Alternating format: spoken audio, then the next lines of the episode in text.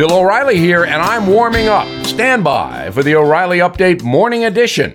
But first, on this Tuesday, writing in the Washington Post, Margaret Sullivan, a columnist, lists a long countdown of how badly she has been treated by supporters of Donald Trump.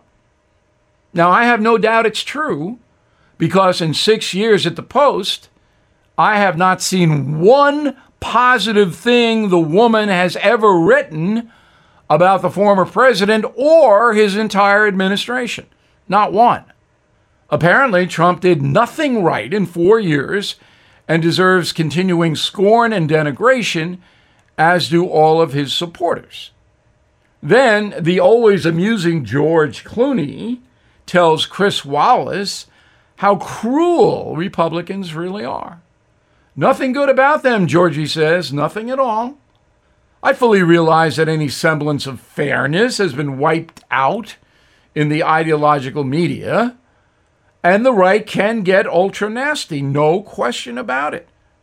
But there's no comparison to the hatred on the left, which Sullivan and Clooney totally ignore. Why? Because they're ideologues and they hate Donald Trump.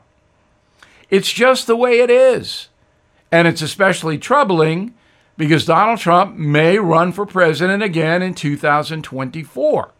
If that happens, this country will approach a fissure not seen since the Civil War. Back after this. Did you know Fast Growing Trees is the largest online nursery in the USA? With more than 10,000 plant varieties and millions of satisfied customers. I have their trees and plants at my home, and they're fantastic. Have you had your fair share of landscaping woes and wasted weekends at crowded nurseries? Finding fast growing trees will be like stumbling upon a hidden treasure, believe me. With fast growing trees, it's different. From fruit trees to houseplants, they have it all delivered right to your doorstep. Plus, their plant experts are always available for advice. And here's the best part this spring, they have up to half off on select plants. And my audience can get a extra 15% off by using promo code BILL at checkout.